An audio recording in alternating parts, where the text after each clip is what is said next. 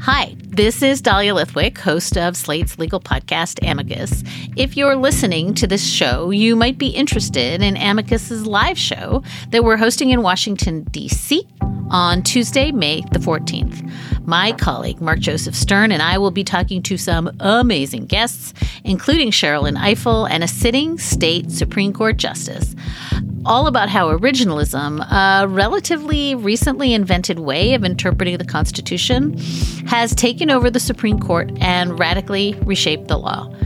It's been doctrinal rocket fuel for the conservative legal movement and facilitated the rolling back of abortion rights, the expansion of gun rights, and the obliteration of the separation of church and state. And as another wildly consequential Supreme Court term careers to its end, the court's originalists are on a tear. But there's something you can do about it, and we hope you'll join us in DC on May 14th to explore the possible pathways out of the current situation. Go to slate.com slash amicus live for tickets.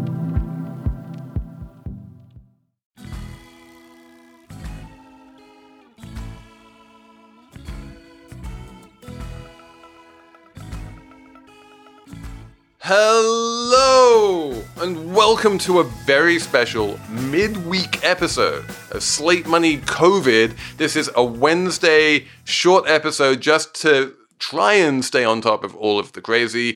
I'm Felix Salmon of Axios. I'm here with Emily Peck of HuffPost. Hello. I'm here with Anna Szymanski of Breakingviews. Hello. We're going to talk about fiscal policy. We're going to talk about monetary policy. We're going to talk about helicopter drops. We're going to talk about bailouts, all of that in a single segment, and then back for our regular full length episode on Saturday.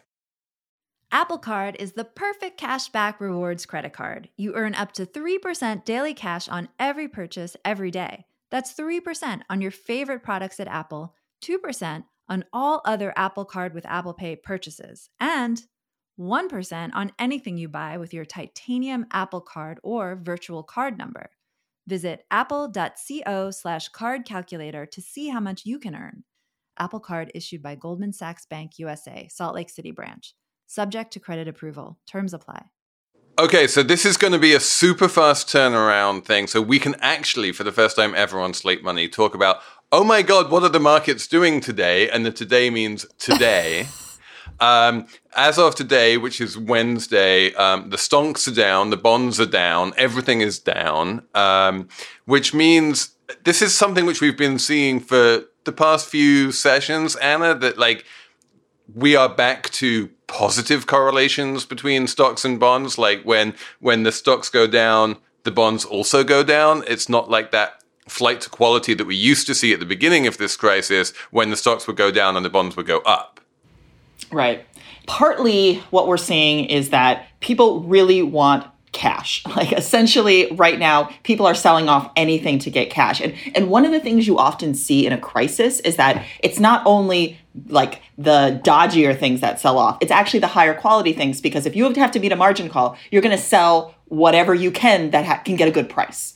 That's why often you'll see like gold will sell off. You'll be like, why is gold selling off? In theory, that should be doing well. So that's obviously one thing you're seeing. So let me let me stop you right there and just ask you. Firstly, when you're talking about margin calls, is there a bunch of leverage in this market? Are there a bunch of like people who are um, you know, who are short or who are long and having to make margin calls or whatever it is. Like, is that a dynamic? Because I kind of get the impression that really this is just a crazy repricing rather than a sort of technical thing. I think it's a combination of both. I mean, I, I, you're you're right that part of it is also just everybody's rebalancing. Anything with even a little bit of risk, everybody's fleeing from. So that's definitely a big part of it. But you also always have the technical side. Like there's there's always a significant amount of leverage. It's not the same thing as 2008. Like this is not the same thing as 2008. However, that doesn't mean you don't have a lot of people who need to raise cash. I was going to say, isn't the other piece of this, because um, I was having trouble understanding it and then it kind of clicked in. Like you said, everyone needs cash, especially businesses who don't have money coming in so they're going and tapping lines of credit they hadn't been using before and then the banks are giving them the cash and then the banks don't have the cash and essentially like a company like Boeing for example is facing a real cash crunch like that's like adding pressure to the system so the banks actually do have the cash this is the first thing that happened was that the fed came in and the fed basically went along to the banks and said go ahead and lend as much as you can to as many people as you can, as cheaply as you can. We're not going to worry about your capital ratios very much. We're not going to be regulating like, is this good lending or bad lending? We are just going to make it as easy as possible for you to lend out money. So the, you know, obviously, if I'm a bank, if I'm one of Boeing's banks, I'm going to worry that there's going to be a default because Boeing might not be able to pay me back. But, you know, assuming that Boeing still has a positive valuation, I can still lend to Boeing as a bank, and I'm basically okay on that front. That's the Fed side of things. Um, and you know, then on top of that, you have the the fiscal side of things, where Boeing and everyone else is going up to the government and saying, "I want a bailout," and we can talk about that if we want to. Okay, yeah. but basically, everyone needs everyone needs cash, and everyone's trying to get it in different ways. And that bit of the companies needing cash does not explain what Anna was talking about, which was the price of gold going down or stock market going down or something like that, because the companies don't have a massive stock portfolio or gold portfolio that they liquidate when they need cash. It's just that this is well, those people are selling what they own to get the cash because they don't want to be in any kind of risky anything. They just want money. I think if you're a small business owner, perhaps, or more to the point, if you're someone who just got laid off, then you're like, I don't need a bunch of stocks for the long term. I need money for the short term. And so you sell stuff. I'm not sure how much that really explains the sell off, though.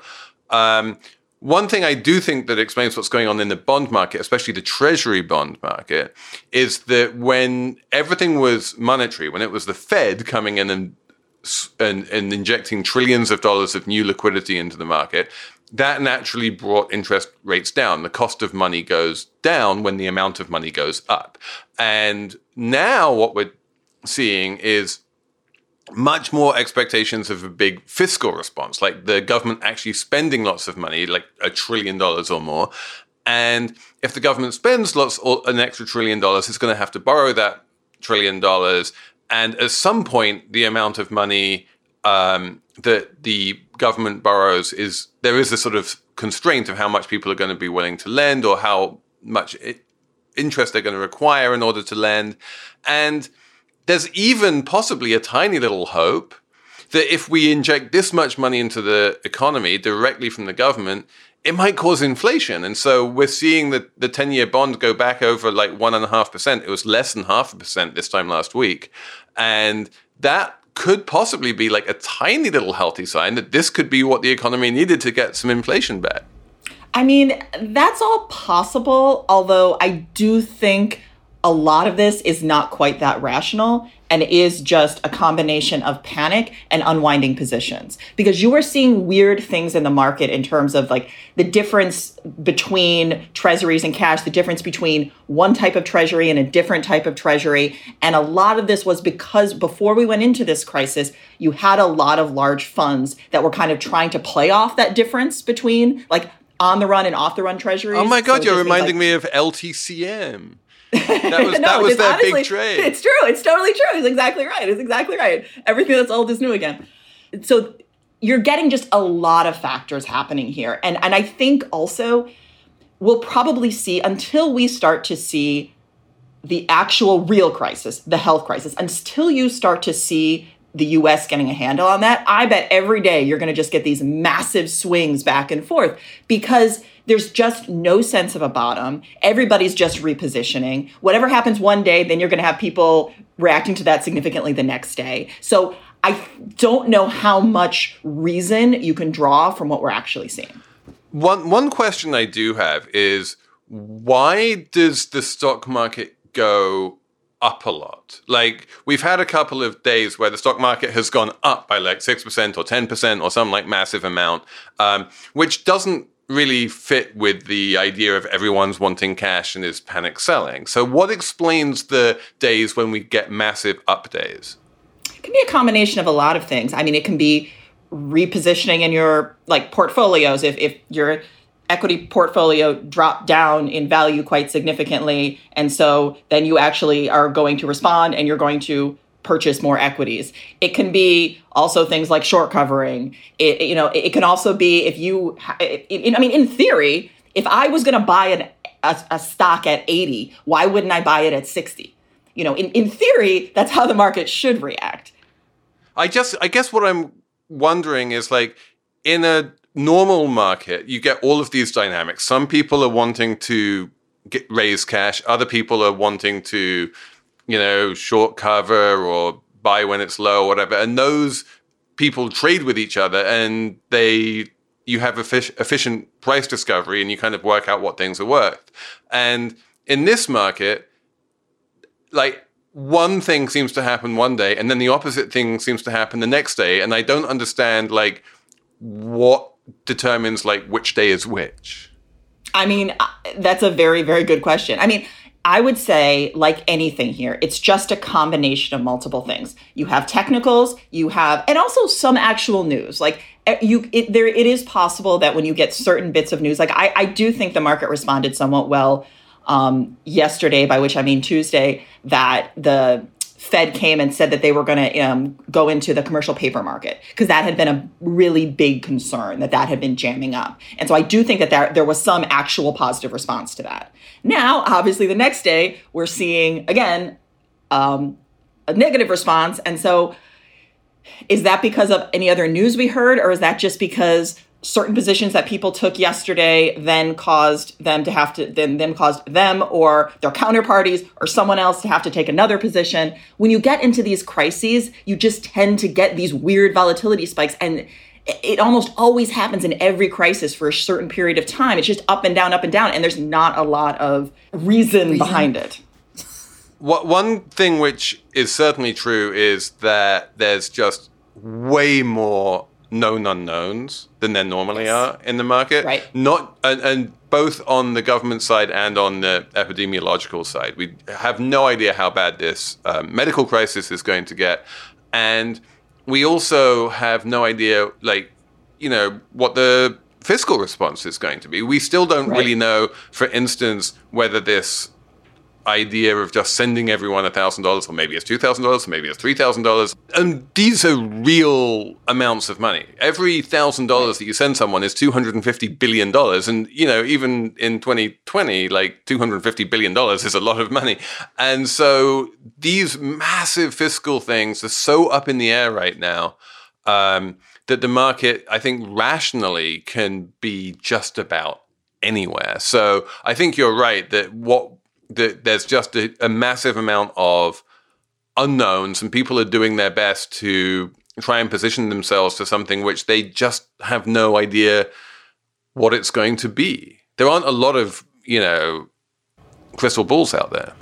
No, exactly. Right. I think I think the the stimulus package is going to be really really important and key to all of this and determining what it looks like and I don't know if I'll regret saying this, but I, I was sort of heartened yesterday when Mnuchin said they would spend a trillion dollars on a stimulus package because it seems like the thing to do right now is to throw money at this problem and see w- what works. Like pull out all the stops, like do whatever it takes, send out the checks, beef up unemployment insurance, beef up food stamps, um, tell people that it's okay if they miss a mortgage payment, tell landlords not to evict people, like do all the things. Like you can't do too much. No, I, I think I think you're totally right because I mean I think even even you know if I'm if I'll be like the unethical person over here doesn't care about people and just cares about markets, which isn't true, but like it, it, right now we have two major issues. We have an issue with the plumbing of the market that we need to make sure remains smooth, and then we have the demand issue. And it's a little bit easier to for the Fed to affect the first problem, to like just kind of make sure that things continue to run effectively as much as they can. The second one's harder, and the second one requires a fiscal reaction. And if you don't get that, if you don't have, if you all of a sudden have massive layoffs, like that's the kind of thing that creates something even significantly more than we had in, in the you know the Great Recession. So I agree. Like both of these are really, really important. And it's starting to get really scary. Like um, I think Marriott this week um, announced like big layoffs, but I think there's some confusion about the way they're structuring them. So it's not that people are getting fired, it's that they're getting furloughed. And then the question is, can they get unemployment insurance? And I think state officials and federal officials need to make sure they can like right away. Otherwise it'd be a disaster. Right. And this is and this is the thing that concerns me is that if you just do a helicopter drop and give everyone a thousand dollars, that really doesn't help the Marriott employees who have just been laid off. Um, and it does help me, and I don't really need like I am actually already getting more than a thousand dollars just in terms of the spending I'm not doing. Like there's I'm stuck at home. There's a bunch of spending that I would normally do going out to restaurants and plays and and all the rest of it. And I'm not making that spending and travel. And so long as I'm not traveling and not going out to plays and not going out to restaurants and not going out to movies, like that's worth more than a thousand dollars to me right there in terms of savings. If you give me a thousand dollars, I'm like, that's great. That's just going to go over and above the thousand dollars I've already saved on not going out. So I'm not the best person to give this. Yeah, to. I mean the thousand dollars is not but for you. Exactly. That's not and so, you. like, I don't like, on some level, I don't like the idea of giving everyone a thousand dollars. I really do like the idea, insofar as we can, of trying to target the fiscal response at the people who really need it, the people who are being laid off, the people, uh, you know, where the economic hardship is hardest, the retailers and all of that kind of thing. And it's logistically much more difficult to do that, but it makes a huge amount of sense to me. Um, while at the same time, trying very hard not to bail out the massive corporations. You know, I have no sympathy at all for um, you know bailing out airlines, um, casinos, even the hotel groups like Marriott itself. Like you know, if you buy equity in those companies, you take a bunch of risk. Um, this is a little tail risk, which has turned up. The equity can go to zero. You will be okay. And we don't need to support those share prices, which is essentially what a bailout is for those companies.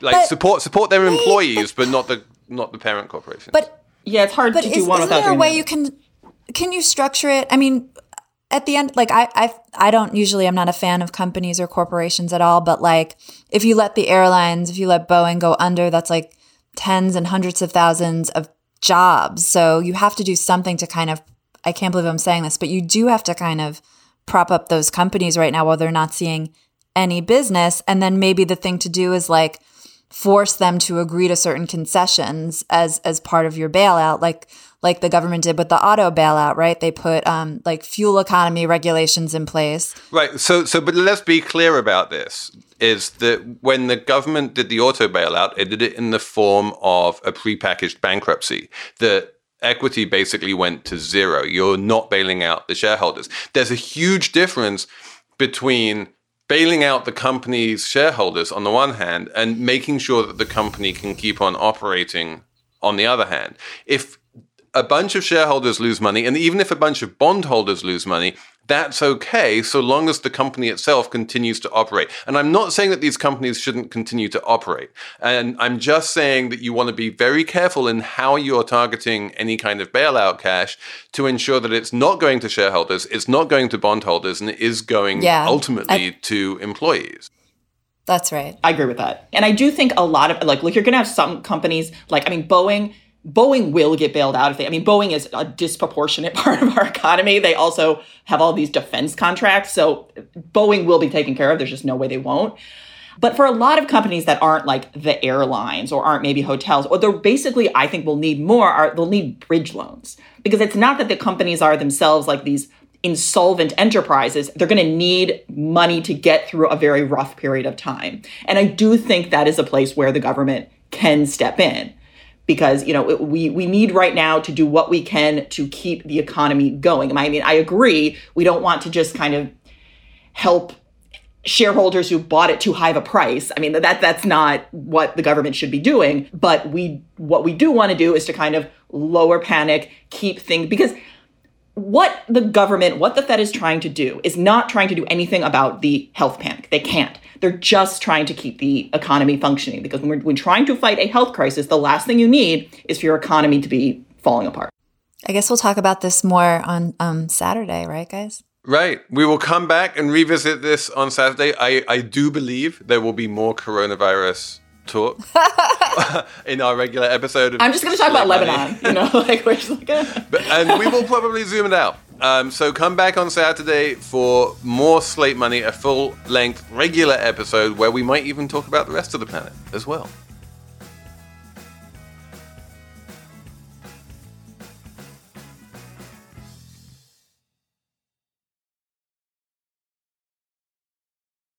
Hello, it is Ryan, and we could all use an extra bright spot in our day, couldn't we? Just to make up for things like sitting in traffic, doing the dishes, counting your steps, you know, all the mundane stuff. That is why I'm such a big fan of Chumba Casino. Chumba Casino has all your favorite social casino style games that you can play for free anytime, anywhere with daily bonuses. That should brighten your day a little. Actually, a lot. So sign up now at chumbacasino.com. That's chumbacasino.com. No purchase necessary. Group. Void were prohibited by law. See terms and conditions. 18 plus.